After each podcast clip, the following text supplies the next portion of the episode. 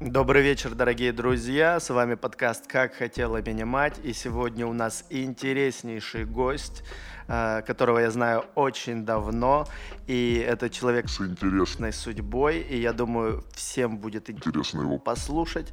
Вот, это авиадиспетчер, который обучался за границей, его зовут Калкаман. Добрый вечер. Вот, итак, погнали!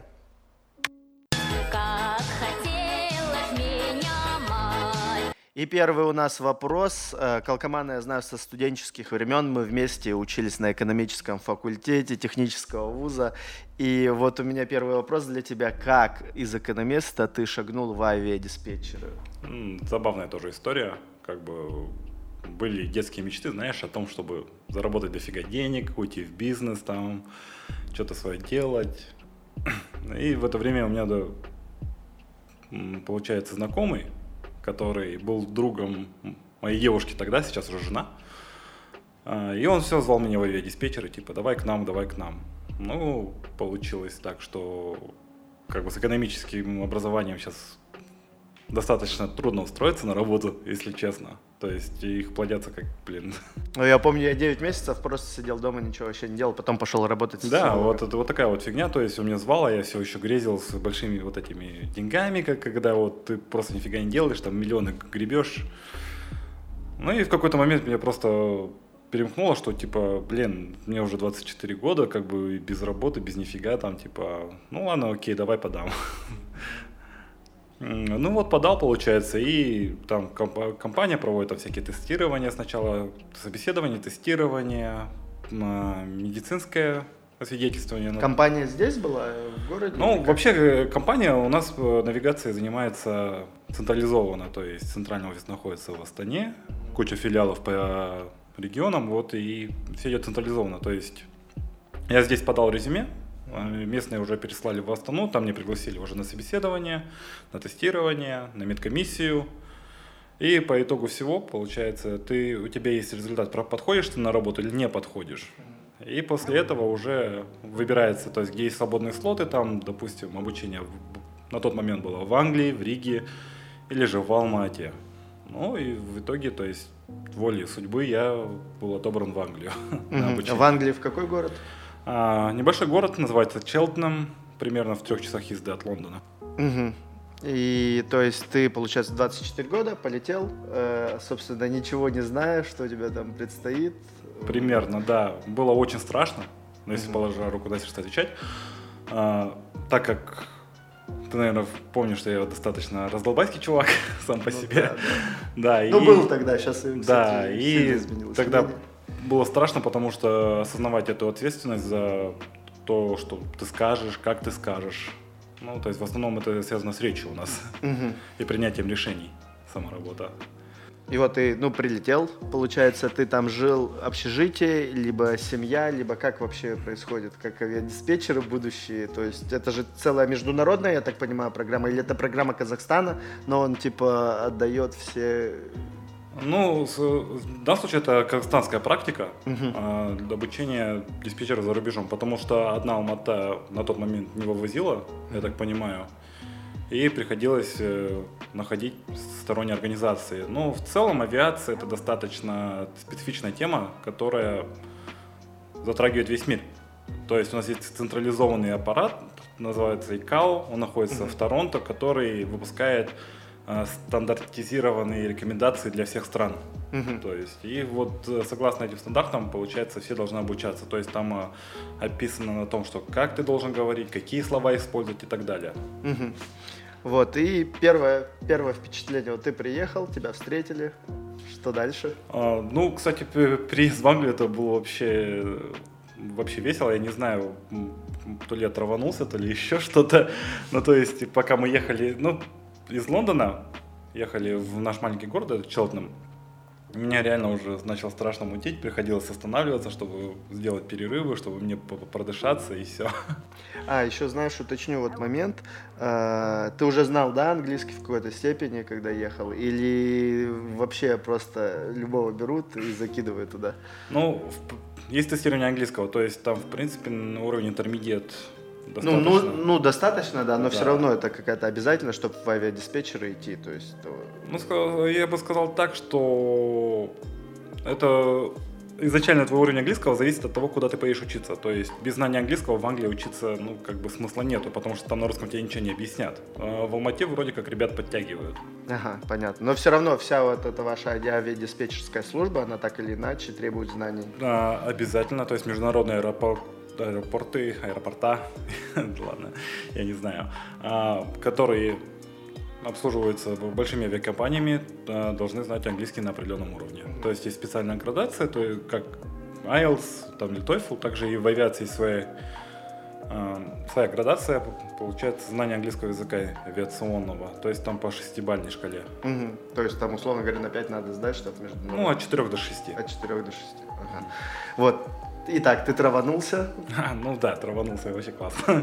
То есть там приходилось где-то останавливаться, и, ну это так, не самое приятное воспоминание, сейчас только нахлынуло. Но что меня поразило, вот сразу по приезду, но, естественно, это, получается, левостороннее движение. То есть там как бы... То есть это даже визуально, короче, сразу бросается в глаза? Ну да, знаешь, вообще самое вот прямо... Яркий момент левостороннего движения, это, то есть я стою на автобусной остановке, выхожу и, как всегда, ну, по привычке смотрю влево, смотрю, и раз так справа машина пролетает мимо меня. Вот это реально было страшно, это, блин, не знаю, как фильм, наверное, «Пункт назначения», когда просто ты что-то ожидаешь, и тут раз так как будто на волоске от смерти, просто неожиданность, там такой страх, сердце бьется. Ну, и за сколько привыкаешь вот к такому плюс-минус? Ну, знаешь, я... Кажется, я так особо и не привык за этот год. Но я в основном передвигался на велосипеде, там, получается, по окольным дорогам и так далее. Ну, хотя, с учетом того, что, наверное, передвигался согласно правилам дорожного движения именно английскими, то, наверное, просто моментально я это даже не понял сам.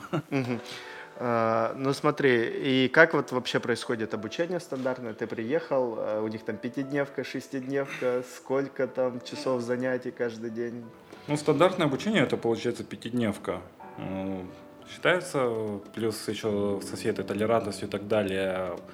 И учитывая то, что в основном учились представители почему-то арабских стран, и вот наши ребята с Казахстана в пятницу вообще, получается, к обеду уже все заканчивали, потому что там намаз, вот это все, и все там в мечеть ехали. Там, в принципе, даже мечети есть. Как бы с этим делом. Ну, спокойненько работали, ну, учились. 5 дней в неделю. Обучение у нас было с 9 до 4 ориентировочно. Ну, смотри, вот обучение с 9 до 4. Самый меня волнующий сейчас момент – это питание. Питание? Ну, знаешь, в современном мире глобализации, то есть обычная европейская кухня? Да, я и сказал, что обычная европейская, то есть там в основном почему-то индийская кухня, там индусов много. Ну, то есть как у нас сейчас в основном там заказывается пицца, которая итальянская, там, не знаю, суши-роллы, которые японские. Ну, карри там. И да, все понятно. Ну, да, ну и лахман, допустим, это тоже гурская еда считается. Понятно. Вот, и, ну, уровень, вот, то есть тебе было тяжело, легко, как ты адаптировался, какие-то друзья появились, что вот, какой-то менталитет вот именно у людей, которые учатся? Ну, знаешь, я вот сам по себе человек достаточно открытый, как бы, стараюсь быть дружелюбным со всеми, так что у меня, как бы, проблем не возникало, при том, что... Считается, что к русским какое-то отношение, да, к русскоговорящему населению, к нашему блоку, там, восточному, еще что-то в этом роде, если придумывается. Но в целом, как бы, все было хорошо, то есть люди спокойно относились, спрашивали, интересовались, там, типа, что, как там, как здесь, там, типа, что нравится, что нет. Угу. Понятно. И, получается, там система, вы год учитесь и потом экзамен, либо семестровая система? Ну, не то чтобы семестровая, получается. Смотри, если брать работу авиадиспетчера, то одним самолетом управляет куча людей. То есть, помимо пилотов, которые их координируют на земле. Ну, то есть, в больших аэропортах, типа Алматы, к примеру, там есть диспетчер, который занимается самолетами, которые двигаются по земле. Второй диспетчер отвечает за самолеты, которые непосредственно на взлетно-посадочной полосе, то есть, взлеты, посадки и на предпосадочной прямой. Ну, то есть, когда он уже... непосредственно уже готовится к посадке. Диспетчер подхода, который, ну, скажем так, в районе Алматы управляет самолетами, которые находятся в воздухе. И диспетчер РЦ, это вот получается все, кто высоко летят, там, допустим, откуда-нибудь с Лондона в Гонконг, который наверху прям летит, там, на высоте 10 тысяч километров, ой, 10 тысяч километров, фига загнул, 10 тысяч метров, которые над нами пролетают, также управляется уже отдельным диспетчером.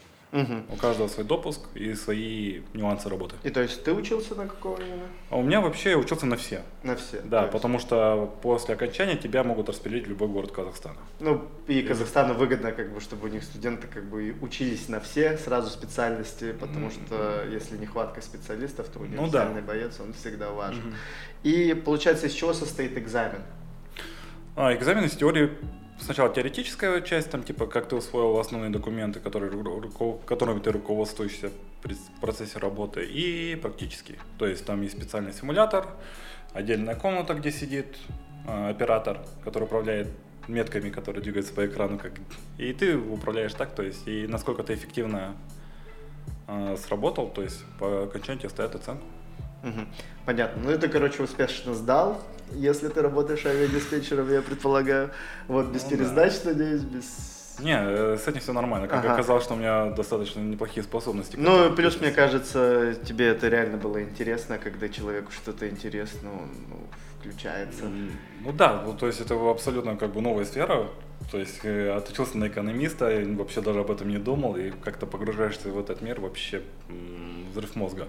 Вот. Еще интересный такой вопрос, получается, что ты жил в семье, да, англичан, это как вообще происходит? То есть им доплачивают, что они тебя привезли? Ну, естественно, то есть, скорее всего, там, может, какие-то еще...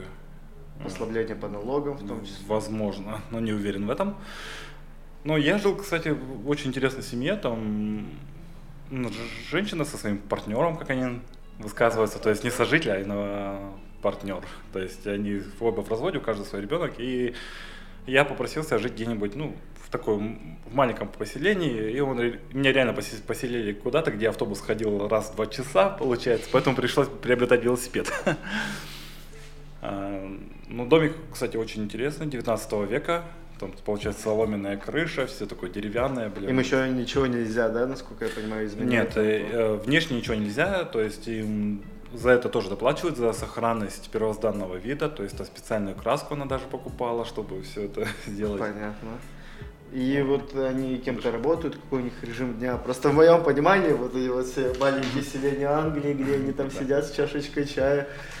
Ну, знаешь, что если ты съездишь туда, то ты уже представишь себе англичан, которые сидят с бокалом вина, либо с лонгом водки. То есть они водку пьют лонгами. Ну, по чуть-чуть, да, типа ценят. Ну, знаешь, вот партнер хозяйки дома, он как раз таки любил водку выпить. То есть... Это ему показал как шоты, когда первый раз это увидел, ты как это вообще? Ну, как-то, знаешь, непривычно абсолютно, но я думаю, что они ужаснулись, когда я пил виски там. А, ты виски тоже? Нет, виски я пил, знаешь, как у нас принято, то есть виски, кола и пошел. А они любят вот это, посмаковать вкус, короче. Ну, вот кстати, знаешь, вот, она реально, то есть, была, ну, в таком ужасе, когда я вот брал чило 12-летний и колой, да. Слушай, это так же, как они пьют вот лонгами и водку, наверное, такое же ощущение. Думаешь, ну да. Как, зачем, почему. Ну, потом начал объяснять, типа, ты вот берешь виски, туда лед, начинаешь потихоньку отпивать, так, чтобы тебя согревало горло. То есть не надо прямо пить, а вот именно... Чувствую, как проходит, вот это все. Ну, кстати, прикольное ощущение. Угу. А еще такой прикольный момент. Вот мы с гостями из Германии говорили, они говорят, что типа вот процесс там обеды, еду, которую они покупают, они довольно-таки типа отличаются от нашего рациона. То есть, например, в Германии как там, она говорит, все нарезанное, непонятно там, вроде, говорит, покупаешь, ну, под документом, все, продукты нормально, но ты когда ешь эту колбасу, у тебя такое ощущение, что где-то, короче, меня обманули, потому что она абсолютно там не пахнет мясом. Так, ну, у нас с колбасой, скажем так, отношения были интересные в Англии, потому что был маленький турецкий магазинчик, где мы все и закупали. А, ну то есть. Да. Ну что мне по поводу рациона, то там в основном как бы я питался, знаешь, полуфабрикатами. То есть там уже готовые блюда есть, которые заморожены, ты просто приходишь... Как в семье тебе в это никто не готовил, так придешь, типа, присаживайся, покушай там. Ну, как бы я не настаивал. То есть ужином кормили. Ну, примерно то же самое было. Ну, то есть они сами редко так, что ты придешь, там, типа, кто-то готовит хашламу. Да. Но это не как у нас, да? Я просто всегда, вот, когда слушаю людей, я представляю, когда у нас, допустим, в Казахстане наступят те времена, когда мы кого-то будем обучать, и к нам будут приезжать, и как это будет интересно смотреться. Ну, это, думаю, не скоро будет. Это уже тема для другого, там, о нашей роли в мировой политике, ну, в мировом сообществе. Ну, в принципе, да, интересно. И вот ты, получается, давай тогда с этим более-менее понятно. Ты получил диплом. Дальше какие у нас действия были? Так, диплом ты имеешь в виду в Англии? В Англии, да. Ты получил. Ну, и, естественно, ты просто приезжаешь в Алмату, еще раз проходишь медкомиссию, и там уже говорят, типа, ты будешь работать там-то, все. То есть ты приезжаешь, оформляешь документы и приступаешь к стажировке. Ну вот давай, стажировка, и немножко пройдемся, как она проходит, и именно уже процесс работы. Я не думаю, что много людей у нас разбирается в том, как вообще работает авиадиспетчер, и с первых уст это интересно будет. Ну, вообще большинство почему-то думают, что авиадиспетчер — это тот чувак, который на перроне вот так вот машет самолету, как на нем остановиться. Ну, стажировка — это, в принципе, неотъемлемая часть работа авиадиспетчера, особенно когда ты приходишь на новое место. То есть это не такой универсальный момент, что ты типа все знаешь и так далее. То есть ты приходишь в Усть-Каменогорск, допустим, у нас вокруг горы, специфика работы одна. Ты там, допустим, в том же Зайсане, у тебя там, допустим, нет локатора, у тебя уже специфика другая немного. В той же Астане, там, где равнина, там уже какие-то свои заморочки третьи. Да. Ну, и какой день состоит? День авиадиспетчера? Вот смена сколько длится? Так, ну, на данный момент у нас смены по 10 часов. Получается утренняя, дневная, отцепной, выходной. Утренняя, дневная, отцепной, выходной. Ну да, получается, мы утром, у нас обычно начинается в 4:45 рабочий день. Угу. Ну, утром просыпаешься, как бы успел позавтракать, не успел там. Ну, у меня примерно так это. Я просыпаюсь, умылся, оделся, поехал на работу, там по дороге заехал, свечу взял на перекус и заступаешь. То есть у тебя там идет сначала инструктаж, тебе рассказывают о том, какие полеты сегодня ожидаются, что там будет. А инструктаж кто проводит? То есть, инструктаж проводит у нас руководитель полетов.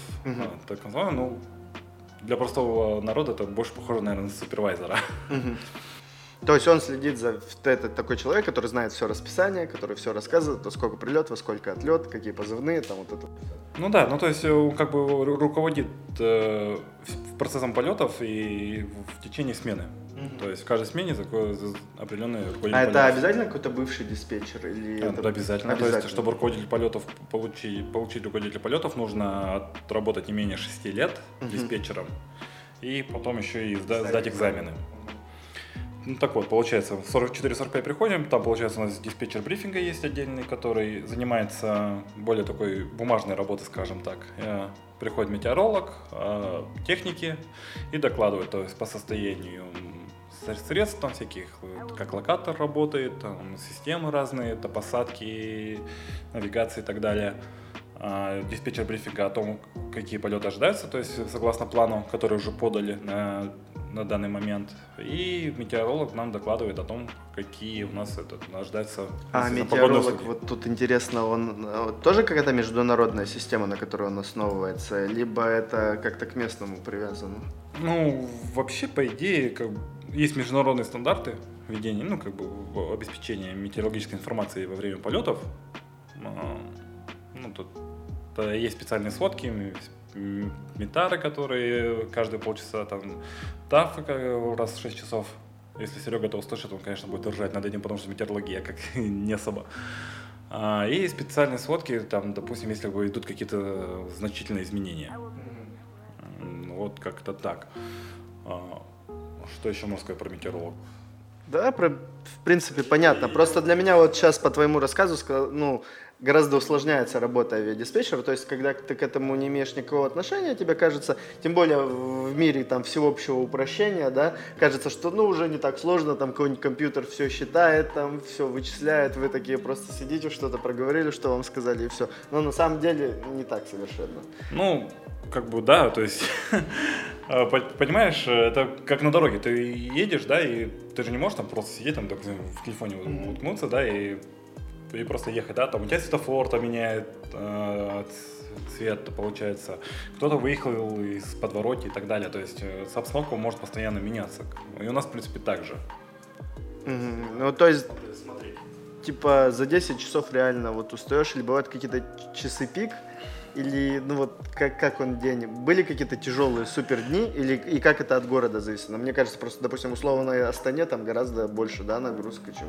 Ну, смотри, в Усть-Каменогорске, допустим, ты отрабатываешь сразу несколько диспетчеров, у тебя нету такого разделения, в Алма-Ате, как я рассказывал, то есть то, что на земле, на полосе и в воздухе, ну, в нашем районе, получается, это все делает один авиадиспетчер. В Алма-Ате это делает 4 авиадиспетчера. А, ну, соответственно, нагрузка, да, сопоставимая. Да. Ну, плюс, например, ты упомянул Зайсана, там нет локатора, там что? Ну, там, блин, один рейс в день, блин, не, ради самолета. То есть, как вас вообще туда? Это, в моем понимании, просто, знаешь, это как про врачей, да простят меня врачи, была же одно время, помню, шутка, что самые беспонтовые врачи всегда работают в военкомате, которые ни на что в итоге не оказались. Ну, есть же процедуры у нас определенные, то есть... Это все высчитывается, рельеф местности, зоны ограничений ставятся определенные. Есть радиомаяк, с которым мы управляем, есть еще отдельно пеленгатор, который отбивает, с какой стороны у нас находится борт.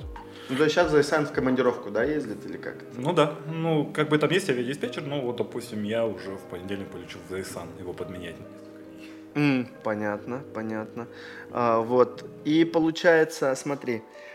Какие-то курсы вам надо проходить, то есть повышение квалификации, какие-то обязательные, да, там, сдачи экзаменов, на сколько лет, условно говоря, дается лицензия, понятно, что какой-то, знаешь, этот медицинский, да, порог вы постоянно проходите, вот как это происходит? Ну, медицина, если у тебя нет диагнозов, то проходишь раз в 2 года, ну и еще динамический осмотр, если у тебя есть какой-то диагноз каждый год. Поддержание профессионального уровня курса у нас раз в 3 года обязательно.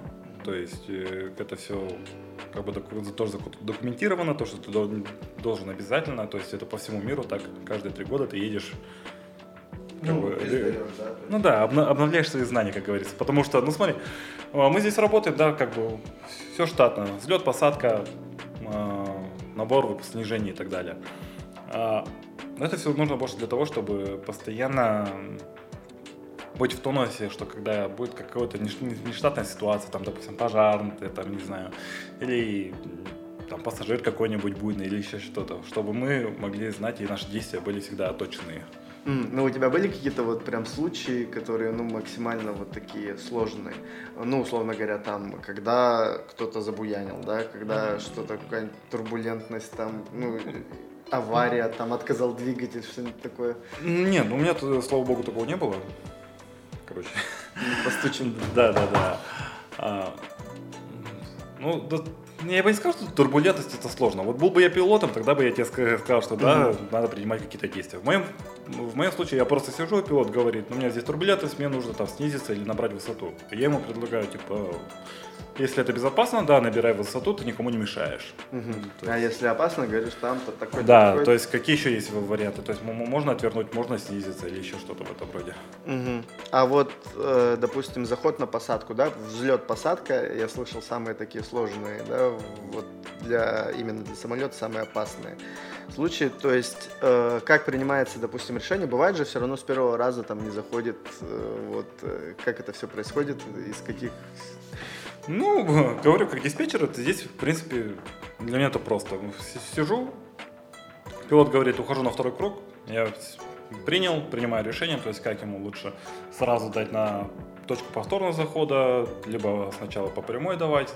Все зависит от ситуации, то есть сколько у меня бортов и где они находятся. Ну, то есть довольно-таки стандартная ситуация. Когда... Единственное, что вот для безопасности я должен ему просто всю информацию, необходимую для безопасной посадки, ему предоставить.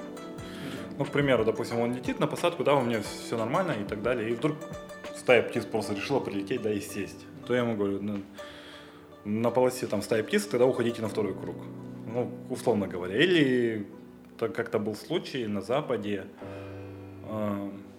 то, наверное, замечал, да, вот, то есть по аэродрому ездят там машины разные тоже. Вот, это всякие различные службы, которые занимаются светосигнальным оборудованием.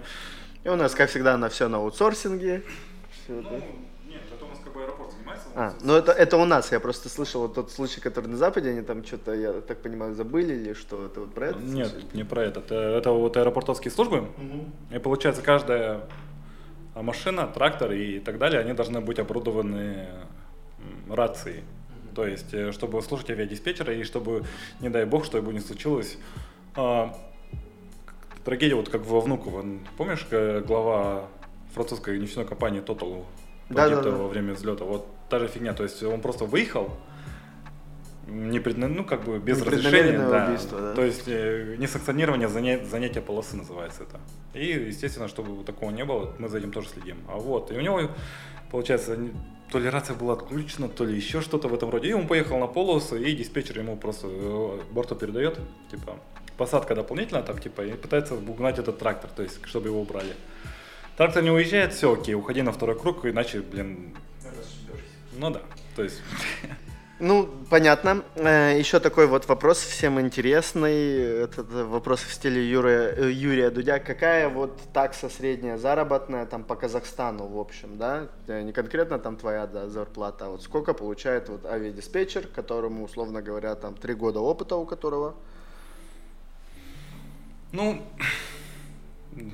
отвечу тебе достаточно уклончиво. То есть, нет, есть какая-то градация по городам? Или по часам, как это вот все складывается? Как учителей там выставляли? Нет, вообще у нас складывается из нескольких факторов. То есть базовый оклад, премия, доплата за твой уровень английского и доплата за твой уровень как авиадиспетчера. Ну то есть это общая по Казахстану такса или это каждый аэропорт, допустим, сам назначает?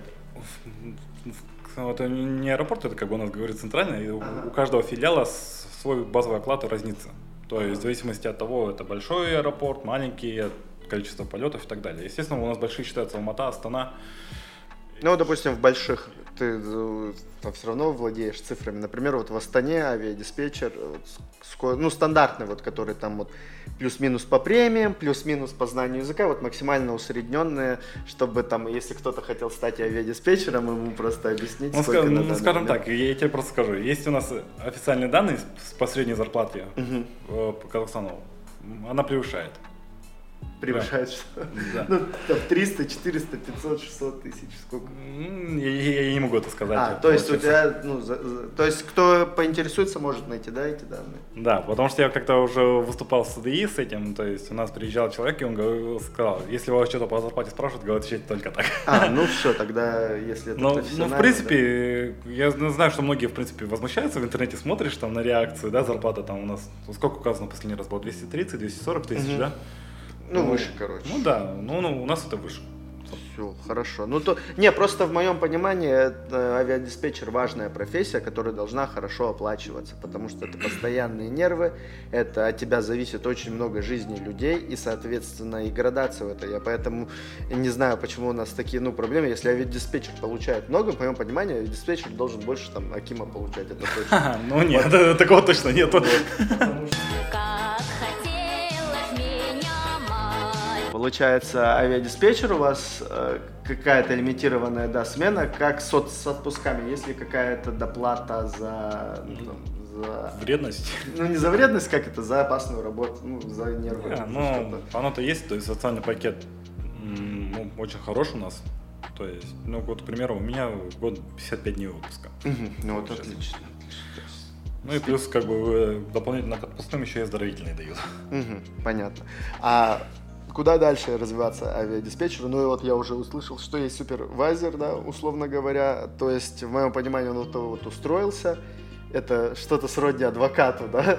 То есть профессия, которая, ну, какую вертикаль вот она имеет? До кого можно дослужиться? Кто там, ну, в самом верху? Если прямо говорить про службу, то, ну, зависит от того, насколько ты желаешь заниматься административной работой. Дальше уже идет административная. Ну, как бы руководитель полетов это уже полуадминистративная такая позиция, на мой взгляд.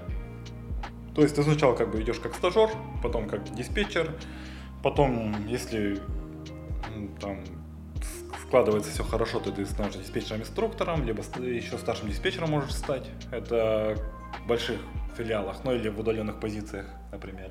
Потом руководитель полетов, и далее уже, знаешь, начальник службы такой, директор. Вот там это идет такая градация, просто руководящая должность. И такой вот вопрос для людей, которые, для там молодых ребят, которые слушают этот подкаст. Расскажи, вот если человек захотел стать авиадиспетчером, и у него нет такого друга, который там все время тянул, какие их действия должны быть сейчас в Казахстане? Требуются ли вообще, насколько востребованы авиадиспетчеры сейчас? Так, ну смотри, по крайней информации, которую я слышал, если кто-то бесит по слову «крайне», то не обессудьте, я все-таки как бы в авиации работаю. Это 23 года и наличие высшего образования и знания английского. И все. Да, то есть, ну и отсутствие хронических заболеваний.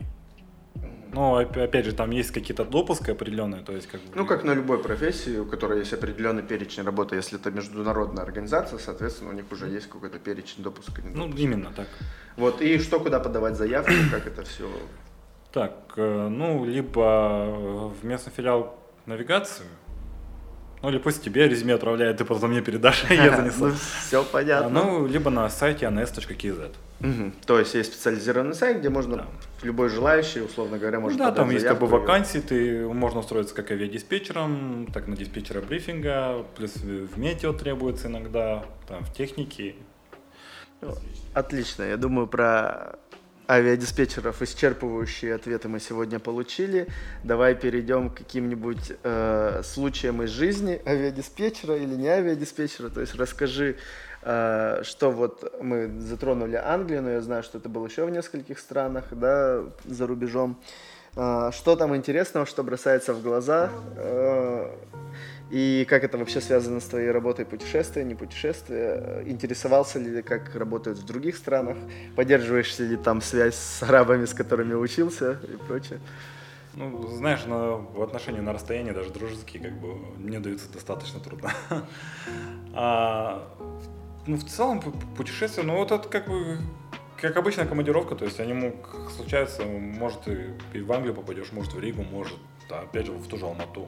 Ну, то есть в связи с пандемией я вот несколько раз крайних уже ездил только в Алмату. Угу. А так до этого вы те же курсы, ну, да? Вот до этого, вот предыдущий курс у меня был в Риге, где я, соответственно, то есть отучился, еще и подал документы, и получил уже высшее образование именно в Латвии. У меня второе уже есть. Прикольно. И, кстати, расскажи вот про высшее образование в Латвии.